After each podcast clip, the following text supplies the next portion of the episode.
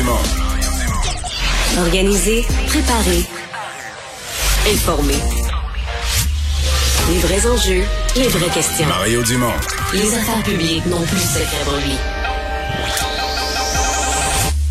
Cube Radio. Bon vendredi, bienvenue à l'émission. Oh, là, vous avez quitté le bureau de bonne heure. Vous vous êtes dit, il fait bien que trop beau. C'est pas vrai que je vais m'enfermer au travail aujourd'hui. Vous vous êtes trouvé une excuse. Salut Vincent. Salut Marie. Oui, l'absentéisme doit être élevé quand même. Oui, nous on est là. Oui, nous on est là jusqu'à la fin aujourd'hui. Là, aujourd'hui, on parle beaucoup d'une décision de la Cour suprême. En fait, on en parlait avant de rentrer en nombre parce qu'elle est très difficile à interpréter.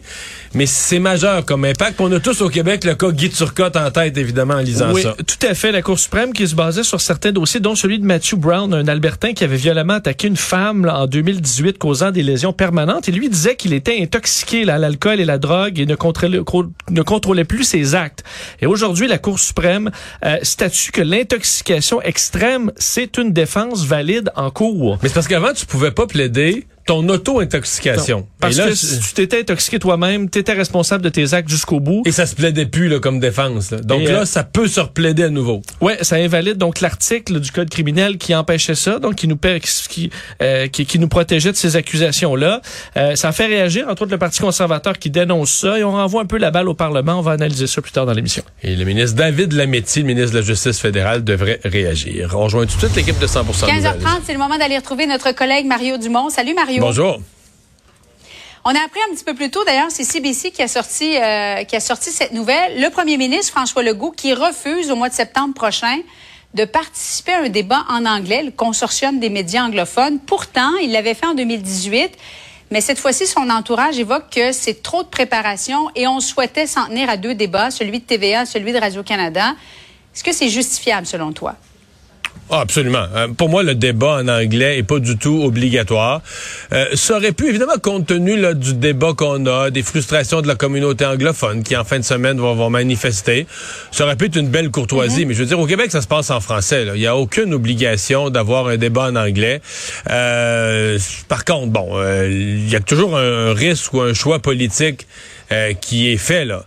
Et dans ce cas-ci, le débat risque d'avoir lieu quand même. Bon, le Parti québécois, il va pas évidemment. Le Parti québécois a pas vraiment de vote là, mais le débat risque d'avoir lieu entre le Parti conservateur, le Parti libéral du Québec, évidemment, qui a le plus à perdre. Là. Dans le fond, Dominique Anglade, elle est un peu mal pris avec ça, parce que son intérêt à elle, c'est qu'il n'y aurait pas de débat en anglais. Parce que c'est de donner une occasion au Québec solidaire, puis au Parti conservateur. Éric Duhaime, là, va profiter au maximum de toute cette tribune-là pour faire voir que le Parti libéral a mal défendu les anglophones, puis tout ça.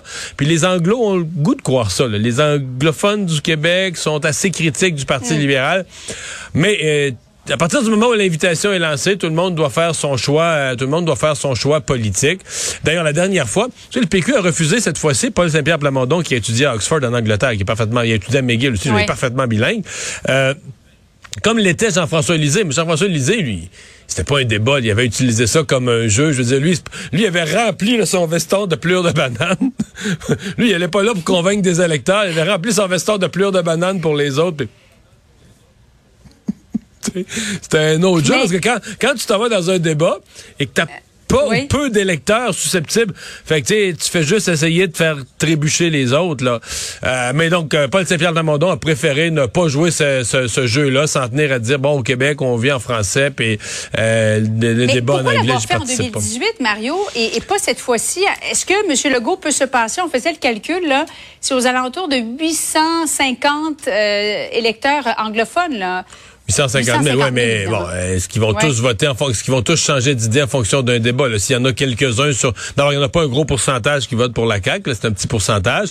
Puis est-ce que ces gens-là, s'ils sont déjà convaincus de la CAQ, je sais pas, mais parce qu'ils aiment le programme économique ou ils aiment d'autres choses, ils vont pas nécessairement changer d'idée. Donc, on fait le calcul, je pense, pour la CAQ, qu'il n'y a pas un gros jeu. C'était la première fois. On dit, il y en a eu un en 2018, mais c'était une première. Hein? C'était un... Depuis 1985, oui. Oui, c'est ça. Il y en avait eu un à l'époque, mais moi, j'ai jamais connu ça. ça, là, de mon époque, il n'y a jamais eu. J'étais là pendant 5 élections, il n'y a jamais eu de débat en anglais. Donc, c'est un choix, stratégique. Mais évidemment, plus il y a de partis, c'est ça qu'il faut voir. Là, tu es rendu dans un système à 5 partis politiques qui sont invités au débat. Mais là, à 5 partis, les médias anglophones ont le beau jeu. Les médias anglophones lancent l'invitation en disant, écoute, sur les 5, c'est sûr qu'il va en avoir au moins 2, 3, probablement 3, qui vont venir. Peut-être tous sous la pression des autres, peut-être qu'ils viendront tous, mais l'invitation avait donc été lancée et les partis ont fait leur choix.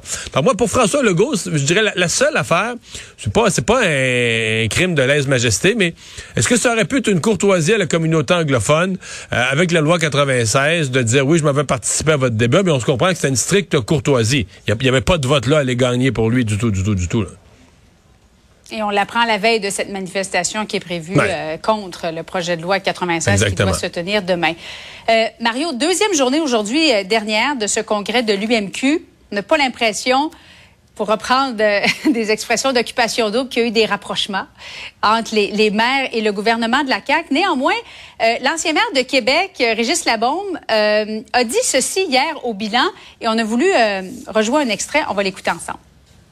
Ces gens-là, ils viennent d'arriver, puis certains deviennent euphoriques aussi. Hein. C'est une espèce de power trip quand ils viennent d'arriver. Moi, j'ai vécu ça, là. Je me souviens, quand à un moment donné, la tête me passait plus dans la porte. Là. Je me pensais bien intelligent, je voyais ma tête dans les journaux, je me voyais aux nouvelles. Écoute bien, là, tu deviens pompé un peu. À un moment donné, t'es sûr que tu dis la vérité, hein? Une entrevue avec Paul Larocque, il a dit notamment que les nouveaux élus vivaient une période euphorique, ils vont mettre le temps. On ne sait pas qui visait nécessairement, mais... Non, on ne sait pas. Vous sensibilisez un peu... Pas du tout. Bon, alors, c'était sympathique de les entendre, les deux. Est-ce que tu crois que les maires devraient mettre un petit peu plus d'eau dans leur vin, Mario? C'est plus dans le ton, dans la façon de faire les choses, qu'est-ce que tu dis. Mais tu sais, les maires, s'ils croient des affaires, moi, j'ai pas de problème là, tu sais, qu'ils aient une vision, mais tu sais, de l'eau dans leur vin. Il faut aussi qu'ils soient connectés sur leur population. Moi, c'est le genre de préoccupation que j'aurais. Mais tu sais, si on compare la mairesse Valérie Plante, regardez aller Valérie Plante là-dedans. Là. Tu sais, dans le fond, elle vote pas CAQ, elle là. On se fera pas à croire ça. Là. Mais tu sais, t'es tranquille. Elle s'est pas fait prendre les doigts dans la penture de porte à critiquer le gouvernement sur la place publique. Quand elle a voulu faire reculer le gouvernement sur le REM de l'Est, elle a tiré une fois où c'était vraiment important sur elle, elle a tiré sur le câble, puis oups, ça a réussi à faire ouvrir la grande porte. Fait que, tu sais, l'expérience, là, tu sais, tu vois venir, tu sais que ça donne rien, là, chaque fois que t'as une pensée, là, d'aller sur la place publique, puis de faire, tu sais, de faire un petit pipi nerveux, là, tu sais, contre le... Ça avance à rien. Donc moi, je trouve que on a vu un peu avec Valérie Plante, puis elle va exprimer, elle s'empêchera pas, là, sur un mandat de 4 ans, d'exprimer des désaccords avec le gouvernement puis de le faire publiquement quand c'est important. Après avoir mesuré ses mots, après avoir dit, OK, là, ça marche pas, je leur ai parlé en privé, je vais aller sur la place publique. Mais disons, c'est de la mesure stratégique, là, tu sais, pour pas gaspiller des cartouches. Puis j'ai l'impression qu'il y a certains nouveaux maires qui l'ont peut-être moins saisi. Ce matin, ceci dit, Gabriel Nadeau-Dubois était extrêmement habile, hein, à formuler que les maires étaient inspirants, qui étaient son inspiration. Et tu sais, ces formules, pas juste sur la forme, mais sur le fond aussi, là, pour aller chercher les maires, les sources de financement, parce que tu sais, derrière tout ça, l'aménagement puis les changements climatiques, derrière tout ça, les maires veulent de l'argent, là. Je veux dire, les maires veulent de l'argent. C'est comment on va distribuer l'argent futur, mais tu sais, dans la façon de des services, il y a tellement eu de nouveaux citoyens au cours des dernières années. Oui, mais c'est comment on va chercher l'argent. Dans le fond, écoute bien la formulation là, que Gabriel Nadeau-Dubois a employée. Elle dit la taxe foncière qui pénalise les maires lorsqu'ils protègent les terres et les milieux humides. En voulant dire, si tu construis sur des milieux humides, tu vas chercher un nouveau terrain, une nouvelle taxe foncière. Et donc, si le maire protège ses milieux, donc c'est d'abord, il y a un fond de vrai, là. Il touche un point sensible. J'ai trouvé que lui touchait le cœur du débat. Et tu sais, c'est comme on dit en québécois, c'est bien twisté, là, comme formule pour ramasser un peu de mots. Ce qu'il veut dire, j'ai trouvé que c'était bien formulé. Crois-tu en fait que la CAQ pourrait, à la veille des élections, se mettre à dos des maires de plusieurs villes au Québec, puis ça pourrait peut-être nuire là, aux potentiels résultats de la CAQ éventuellement aux prochaines élections? Je le sais pas. Ça, c'est quand même complexe. D'abord, là, on a l'impression, tu sais, dans le fond, c'est 4-5 maires, là. C'est pas des maires au Québec, il y en a 1000, là. Et mais des plus grosses villes. Ouais, c'est ça. Mais ils sont pas tous contre la CAQ. Puis même dans les plus grosses villes, il y en a qui jouent ces deux tableaux, il y en a qui veulent être amis avec tout le monde. Fait que, tu sais, mais est-ce qu'à certains endroits, il y a des maires qui pourraient, peut-être. Mais tu sais, pour le maire qui fait ça, c'est une arme à deux tranchants, parce que si tu te retrouves après l'élection, puis que c'est la CAQ qui est réélue au gouvernement, puis le même député caquiste ou le même ministre caquiste dans ton comté, dans ta région, ben tu te retrouves un peu dans la même situation que François Legault avec Justin Trudeau au lendemain de l'élection fédérale. Tu sais, Trudeau est réélu, Legault a flirté avec les conservateurs en cours de campagne, tu sais, au lendemain, t'es pas dans la position idéale pour négocier tes affaires. Fait que les maires vont calculer tout ça, mais je m'attends pas. À un affrontement épique, là, t'sais. La tradition au Québec, c'est que les maires, comme on dit, jouent leurs cartes, là, t'sais. La visite du pape François, voilà, c'est confirmé, Mario. À la fin du mois de juillet, va visiter 3 villes au Canada, dont Québec, pour concrétiser, venir en quelque sorte boucler la boucle, réitérer les excuses aux peuples autochtones. Comment tu vois cette visite, Mario? Ben, importante, là. Je pense pour les peuples autochtones. Tu sais que c'est un processus. Ils ont été accueillis très correctement au Vatican, mais à ce moment-là, on leur a promis que les excuses se feraient sur place. Et je pense que tu as utilisé l'expression boucler la boucle. C'est vraiment ça. Je m'inquiète juste un petit peu quand même, parce qu'au moment où on fait l'annonce de ça, le pape François, là, ce qu'on a vu ces jours-ci, est en fauteuil roulant. Je crois qu'il a annulé certains déplacements, certains voyages prévus. Donc, bon, je suppose qu'on est confiant là, qu'il va reprendre du mieux et qu'il va pouvoir, à l'été, au mois de juin, au mois de juillet, il va pouvoir être correct pour le voyage au Canada. Mais bon, tu sais, rendu à un certain âge, la récupération, là, tu sais, on se lève pas toujours du fauteuil roulant, puis on part à courir la semaine d'après, là. Donc, est-ce que ça va être quand même un gros, sincèrement, là, même pour une personne en forme, là, son agenda, c'est un gros voyage. Tu sais, t'arrives de l'Italie, Québec, Edmonton, le Grand Nord canadien, etc. C'est un gros voyage. J'espère juste qu'on pourra justement boucler la boucle, que sa santé va lui permettre de le faire. Un peu de Génacol, peut-être. Oui, écoute, présentement, on sent qu'au niveau de sa mobilité, là, c'est souffrant et limité. Là. Effectivement. Reste à voir comment ça va se passer du côté de la fin du mois de juillet. Merci beaucoup, Mario. Bonne fin de semaine. Au revoir, bonne fin de semaine. Alors, Vincent, dans les autres nouvelles qu'on surveille, notre collègue Richard Martineau, ce matin, a passé ses masques à la déchiqueteuse. Ah oui, ben... tu l'as pas vu? Non. Il a fait ça en nom ici à Cube, mais en nom de LCN. Il a passé 3-4 masques à la déchiqueteuse. Mais il en aura encore besoin. Ben oui. Les masques vont faire partie de nos vies. Ben, c'est sûr que je pense pas que Richard prend le métro comme moi ou l'autobus, mais ça va faire partie de nos vies. Et au travail, dans plusieurs entreprises aussi. Mais sachez, l'obligation du masque tel qu'on l'a connu depuis bientôt 2 ans, c'est terminé à partir de ce soir minuit. Donc, ce ne sera plus obligatoire d'avoir le masque dans les espaces publics. On sait que c'est quand même obligatoire dans les hôpitaux, cliniques médicales, CHSLD, dans le transport collectif aussi. Et ça, les entreprises, là, ce sera du cas par cas. Alors, vous avez peut-être reçu des messages de vos patrons. Ben parfait, dans tel cas, vous devrez porter le masque ou pas. On voit que dans les universités, l'université McGill, l'université Concordia, et qui maintiennent, eux, l'obligation du port du masque dans leur campus. Alors, à plusieurs endroits, il y en aura encore. On va peut-être juste en dépendre. La pile va descendre moins vite du masque, mais ça fera quand même partie de nos vies. Rappelez que selon un sondage de l'INSPQ, à la fin du mois dernier, on disait que 62% des répondants allaient quand même encore porter le masque. Je ne sais pas à quel point ce chiffre-là, dans la vraie vie, là, après quelques semaines, va être aussi élevé. Et à quel point ce chiffre-là pourrait être influencé par des 30 degrés Celsius. Ben oui, il va faire chaud. Mais moi, je pense que c'est aussi une question de... Si vraiment le nombre de cas descend, le nombre d'hospitalisations, tu sais, je pense que les gens sont quand même sensibles à dire... aussi, tu l'entends, tu sais, quand il y a de la COVID, on l'entend autour de nous. Là, un tel l'a eu, l'autre l'a eu, il y en a eu 2 cas au bureau, quelqu'un qui est absent. Mais quand à un moment donné, tu n'en entendras plus du tout parler. Là. Ça va faire, mettons, une semaine que... T'as pas eu vent d'un cas à ton travail, dans ta famille, sur ton Facebook, partout. T'as pas eu vent d'un cas. Les hospitalisations sont en forte baisse. Je pense que les gens, à un moment donné, vont en conclure que le virus circule moins, beaucoup moins. Là. Surtout, on se souvient des étés, là. Même le premier été, je pense qu'on avait des fois 100 cas. Ça circulait plus du tout. Là. Alors là, c'est moins stressant. Par contre, pour des cas sûrs, parce que la COVID circule encore, et j'ai des cas là, près de moi que hop, la COVID arrive, puis là, tu dis, j'étais quand même content d'avoir eu mon masque à côté de cette personne-là, ou d'avoir respecté ma distance à côté de cette personne-là. Donc, il y a quand même la COVID s'arrête pas quand on le décide, mais quand la maladie le décide. Donc, on verra, mais on s'entend que les chiffres aujourd'hui sont encore bons. Ben, à part le nombre de décès, c'est encore 30 décès. Moi, cette semaine. J'en reviens pas comment ça reste élevé. C'est quand même beaucoup. Ouais. Ça avait baissé. Là, cette semaine, on dirait qu'on a quand même des cas assez élevés. 67 hospitalisations de moins, par contre. Alors, encore des baisses majeures, moins une personne aux soins intensifs. Alors ça, quand même, ça demeure rassurant. Meurtre à Laval, meurtre de la fin de semaine dernière. C'est la Sûreté du Québec qui prend l'enquête. Ouais, c'était le premier de cette série de 3 là, à Laval dimanche dernier. Et la seule fusillade qui a été mortelle, tuant un homme de 28 ans, Junior Lemoine Printemps, qui a été tué à bord de son véhicule vers 1h30 du matin alors qu'il quittait une fête familiale dans le quartier Chomédé encore. On sait que 3 personnes à l'intérieur étaient à l'intérieur de la voiture également qui ont été blessées par balle, dont un adolescent de 14 ans.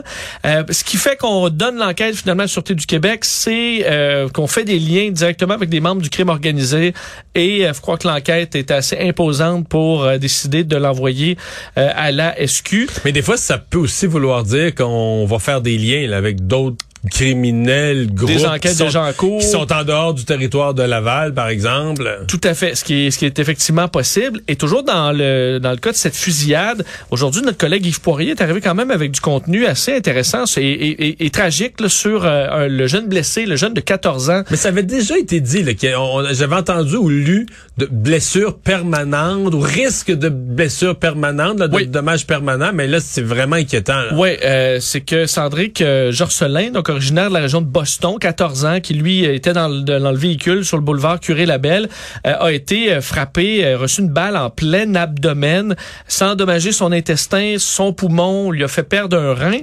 Et un des problèmes qu'on a, c'est qu'une des balles qui est toujours dans son corps, mais est logée dans la colonne vertébrale.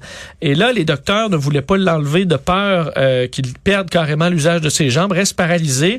Alors, il a été envoyé à Boston, pris un vol, toujours alité, vers Boston hier soir pour y être hospitalisé.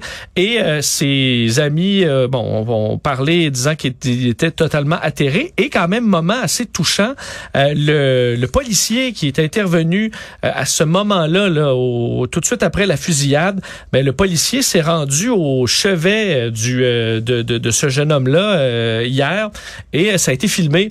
On voit ça, un jeune policier. Sandrique Jorcelin, lui, est très émotif aussi et lui explique, il dit qu'il a presque abandonné en pleurant et le policier, lui, qui est habillé en civil, dit « T'as été vraiment fort, on va prier pour toi » et tout ça. Donc, un contact entre une victime et le policier qui lui est venu en aide, vraiment, vraiment touchant. Donc, c'était à l'hôpital Sacré-Cœur à Montréal. Et là, je vous dis qu'il est parti vers Boston en espérant le mieux pour sa santé, évidemment.